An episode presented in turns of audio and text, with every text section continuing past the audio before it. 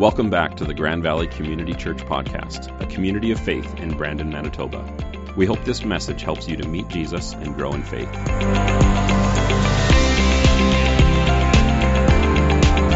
Welcome here this morning, guys. This week, I was able to attend the funeral of my grandfather, who died in his sleep at 87 years old. Always a hard worker, on Friday, he was out chopping wood at my aunt's place. And on Saturday morning, he was discovered at home having passed on.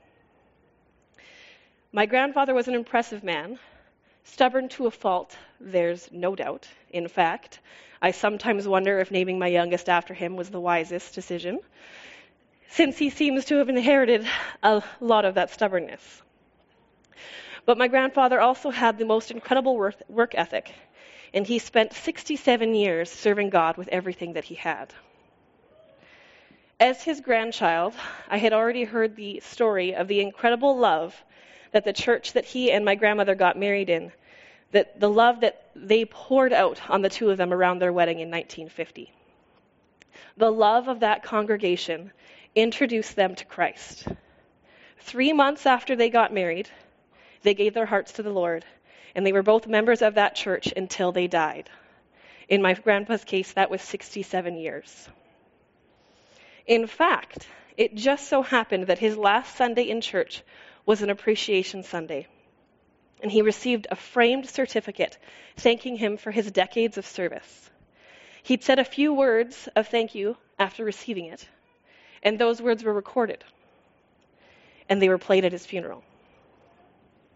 In his thank you, he mentioned his wedding so many years ago and how he and his wife had come to the church, or he and his fiance had come to the church to get married, but their getting married wasn't really what the church cared about. What mattered to the church was introducing them to Christ. As I said before, I already knew the story, and I'm not sure exactly what made that part of what he said stand out to me likely the fact that I knew I would be sharing on this topic today. But the stated priority of the church, his church, in 1950 stood out to me.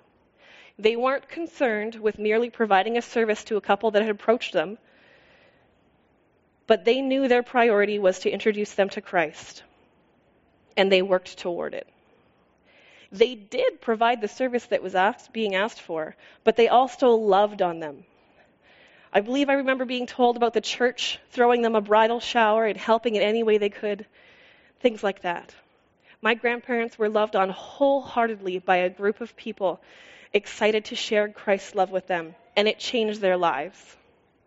Not only their lives, but their children's lives, their grandchildren's lives, and their great grandchildren's lives.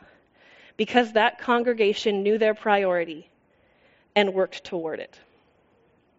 We're beginning a new two part series this morning Managing for Maximum Impact, learning to manage what you have. And this morning we're going to be talking about managing our time for maximum impact. If you have the YouVersion Bible app on your phone, you are more welcome to pull it out and um, you can go to live events in there, and if you have location services on, it should show up, Grand Valley Community Church, or you can search for it.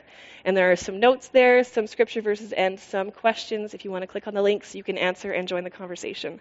We will also have, be having conversation near the end of the message. But all of us, everyone in the world, has the same amount of time in a day, week, or month to work with. From CEOs to the unemployed, we all have the same amount of minutes in a day available to us. And we are the ones that decide how we spend them. We can be intentional with them or sim- simply let them pass us by. But either way, those minutes do pass. If someone was to look at the way you spend your time, what would they say your priorities are? I'm afraid for me that on some days, based on time spent, if someone was to list my priorities, one of them would probably be this right here my phone. Social media, parenting articles, news articles, amusing memes, when I'm not intentional, and I do try to be intentional, an awful lot of my time gets sucked up by my phone. And when I think about what my grandfather said about what mattered to that congregation in 1950 when he got married, I think about why he knew what mattered to them. And it wasn't because they shared a vision statement with him or had a pretty poster in the foyer that let him know. It was because he witnessed how they invested their time into that priority. That congregation invested time into loving on a young couple because it mattered to them to represent Christ's love in order to introduce that couple to him. Now, I don't know if they had a vision statement as a church or not, and I'm all for vision statements. But my point is that the way we spend our time and energy is a more accurate representation of our priorities than anything that we say. Does the way that you spend your time reflect what you want your priorities to be? If not, how can you get to the place where it does?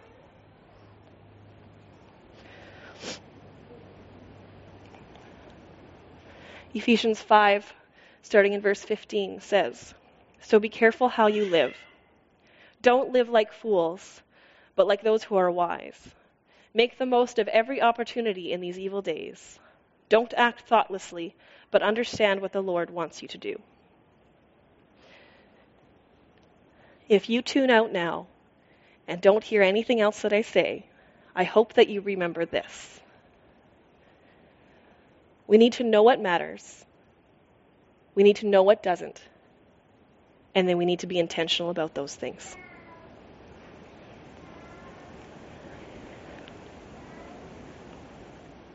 First, first we need to know what matters. What do we want to invest our time in? On different levels, we should know this. Personally, as a family, as a small group, at work, we should be able to assess what is important. Make a list for yourself of the things that must be done daily, weekly, or regularly. Maybe paying the bills, answering emails, washing dishes, that's a lot of my life, doing laundry. But as, w- as well as that list, make a list of the things you want to accomplish. I think it would help at this point to assign time values to each of these items. Paying the bills, maybe that takes about 10 minutes every week. For me, it does because I use my phone. Eating healthier, that might mean an hour of meal prep once a week, and then having the time for your meals to make sure that you're cooking there. Map it out. I think this is the difference between knowing if your goals are achievable or if you're piling too much onto your plate. Is it physically possible to achieve what's on your lists? Consider how much sleep you need, what time you want to wake up, things you have to get done, and things you want to get done. Schedule it. You may never follow this schedule exactly, but whether you do or not, it's a useful exercise to learn whether you're expecting too much of yourself. As I said earlier, we all get the same amount of time. There is nothing you can give nothing you can do to give yourself more hours in the day. But you can and should be intentional about how you spend those hours to make sure that you are spending time on things that actually line up with your priorities and needs. As you do this exercise of scheduling out what you want to accomplish, be practical. Remember eating, sleeping, exercise, downtime, and things like shower time. When my oldest child was a year old and I was attempting to work from home, I did this type of exercise to try and up my productivity. I was so impressed for myself that I'd planned out a whole week in half hour intervals, and then I realized that I'd forgot to allow any time for showers. Even if you don't take the time to write out a schedule and figure out what you want to do with your time, and I hope that you do, because I think it's a great exercise, I challenge you to ask yourself more often what matters? What matters today? What matters this week, this month, this year? Decide what you want to invest your time in and then own it. Pursue your goals with the resources you have. 1,440 minutes a day. Ecclesiastes talks about there being a time for everything under the sun. For everything, there is a season, a time for every activity under the heaven, a time to be born and a time to die, a time to plant and a time to harvest, a time to kill and a time to heal, a time to tear down and a time to build up, a time to cry and a time to laugh, a time to grieve and a time to dance, a time to scatter stones and a time to gather stones, a time to embrace and a time to turn away a time to search and a time to quit searching, a time to keep and a time to throw away, a time to tear down and a time to mend, a time to be quiet and a time to speak, a time to love and a time to hate, a time for war and a time for peace. Some of these times we have no control over. If you need to heal, you need to heal. You don't really get to pick when that's going to happen. If you need to grieve, you need to grieve. You don't get to pick when that's going to happen. But we can be aware of those seasons. We can be aware of those times. And as you work through your schedule for how you want to spend your time, consider your season of life. Pray for wisdom so that you can understand what you and those who rely on you need in this season and keep it in mind as you plan. Second, oh, we need to know what doesn't matter. Are there things that we are holding on to that we need to let go of? As you plan, as you look at the schedule of your life, you'll begin to realize that there are always going to be more things that you could be using your time for than time you actually have. It's the nature of life. It is an, as important a skill to identify where you need to stop investing your time as to know where to invest it. Is there something that you're just not good at that you could drop, delegate, hire out, or automate? This works for at home, in relationships, at work. Evaluate what we are doing. A personal example for me would be meal planning. Now, if you've never meal planned in your life, I envy you a little bit. Um, I've always disliked meal planning. But being a stay at home mom for years, and even just trying to be good with my budget, it became something that I felt that I needed to do. So I spent years looking up meal planning tips, finding recipes, writing out menus and grocery lists, checking out meal planning systems on Pinterest. I even went so far as to print out lists of seasonal vegetables, determined that if I could just find the perfect meal planning system, it would save me time, money, and improve my health. I could spend an hour a week on this. You know what I learned? I can pay a nominal fee to, for someone else to come up with a meal plan and send them to me, access them on my phone, and it's actually saved me time, money, and sanity. Years and dollars were wasted in my investing my time poorly. What about you? What eats up your time that you need to let go of? Some things can be dropped altogether. Others can be tweaked just to take up less time overall.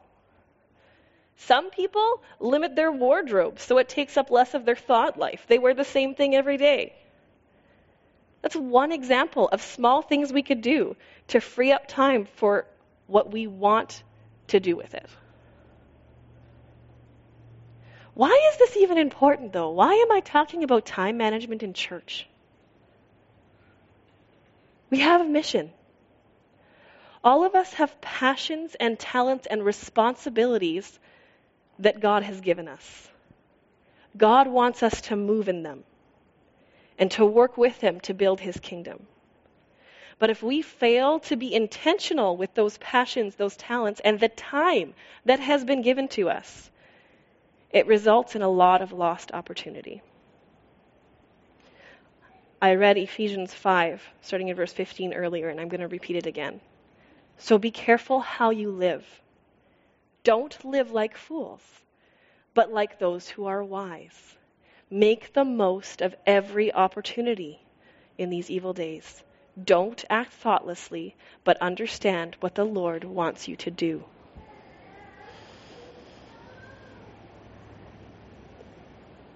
Some other verses that talk about time that I just thought were interesting. Perhaps because I was at a funeral this week. In Psalms 39, verses 4 and 5, I've got it up. Oh. says, Lord, remind me how brief my time on earth will be. Remind me that my days are numbered, how fleeting my life is. You have made my life no longer than the width of my hand. My entire lifetime is just a moment to you. At best, each of us is but a breath. And then Psalms 90. 70 years are given us given to us. Some even live to 80. But even the best years of life are filled with pain and trouble. Soon they disappear and we fly away. Teach us to realize the brevity of life so that we may grow in wisdom. What we do with our time matters. When I was in Bible college, I remember a fellow student talking about tithing. And he mentioned that his method for tithing, his thought process, was he just took one day a week and he told himself that that day he was working for God. It wasn't his money that he made that day at all, but God's. At first, I loved that perspective.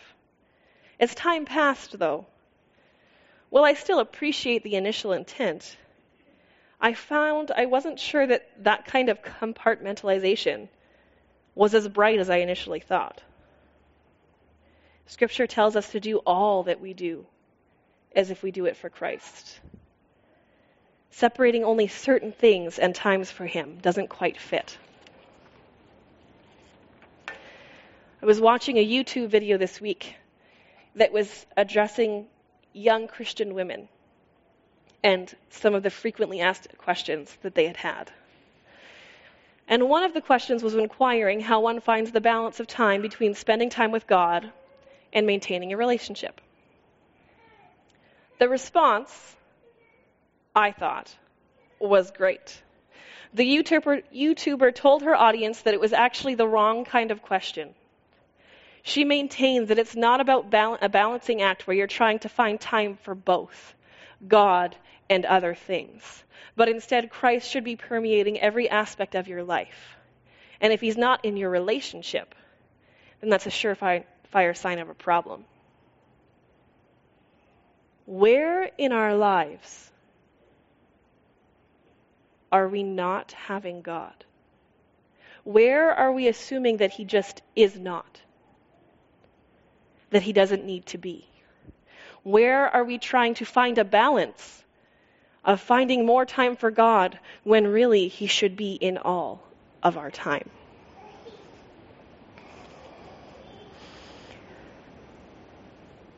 Is He a priority for all of it? What areas should we be inviting Christ into that we've been leaving him out of? Colossians 3:23 to 24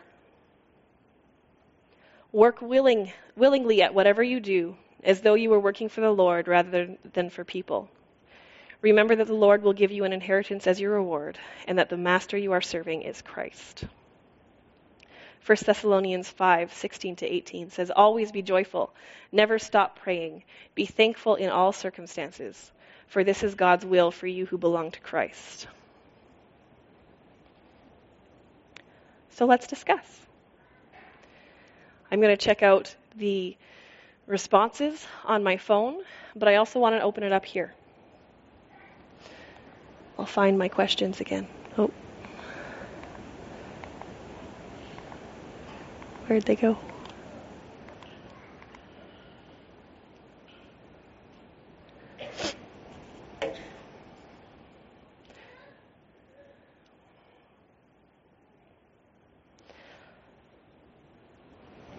So, to our first question, when I asked if someone was to look at the way you spend your time, What would people say your priorities were?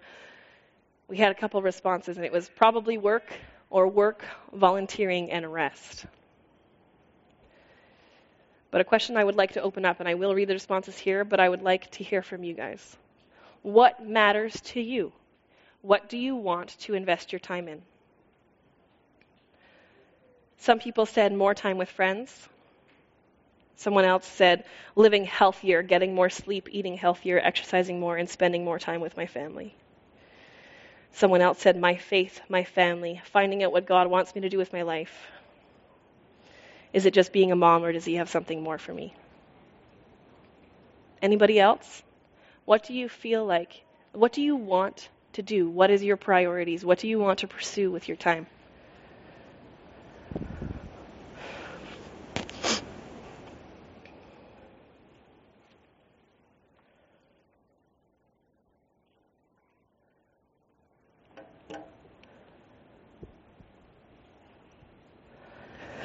One of mine is similar to this. I want to learn how to invest more time in relationships, but still do all the things that I need to do at work and at home.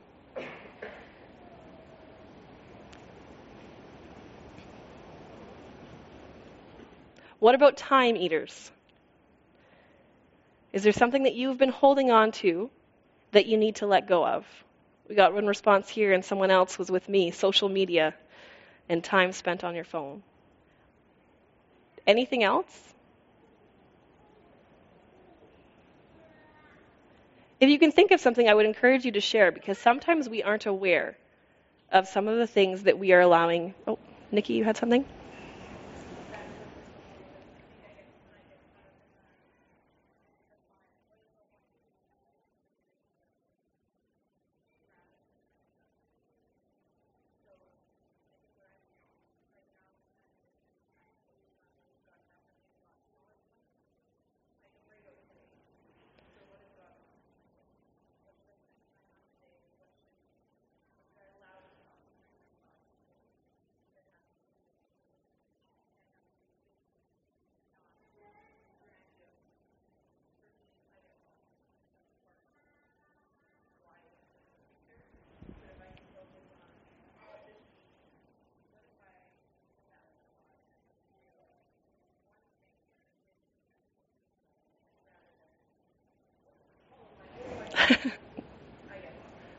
yeah. I've gotten lost in that before too. And I I like that about these questions that they can work for the bigger picture, but they can work for today. What do I need to do today? Or even if you want to think long range, what do I want to do the next 2 days or the next week? Anybody else have any thoughts or any things that have been taking up your time?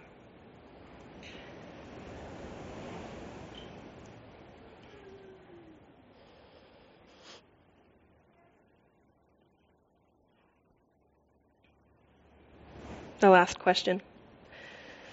In which areas of your life can you begin to make more room for Christ? Someone responded, All of them. Another response is giving him the first moments of my day instead of what's left over at the end of my day, because I can always find something else to fill my time with.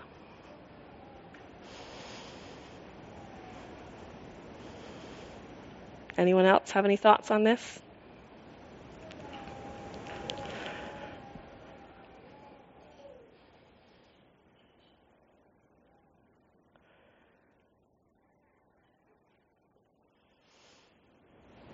I mentioned my grandfather earlier.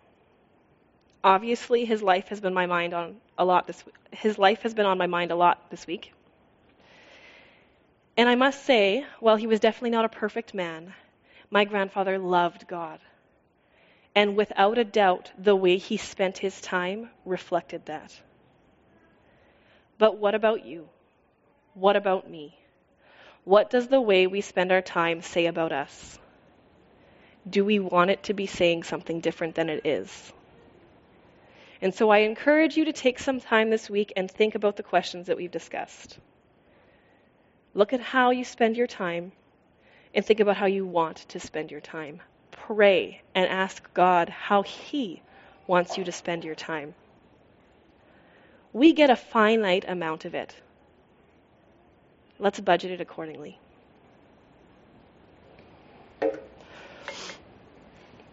Going to read the benediction before we are dismissed. May the grace of the Lord Jesus Christ, the love of God, and the fellowship of the Holy Spirit be with you all. Amen.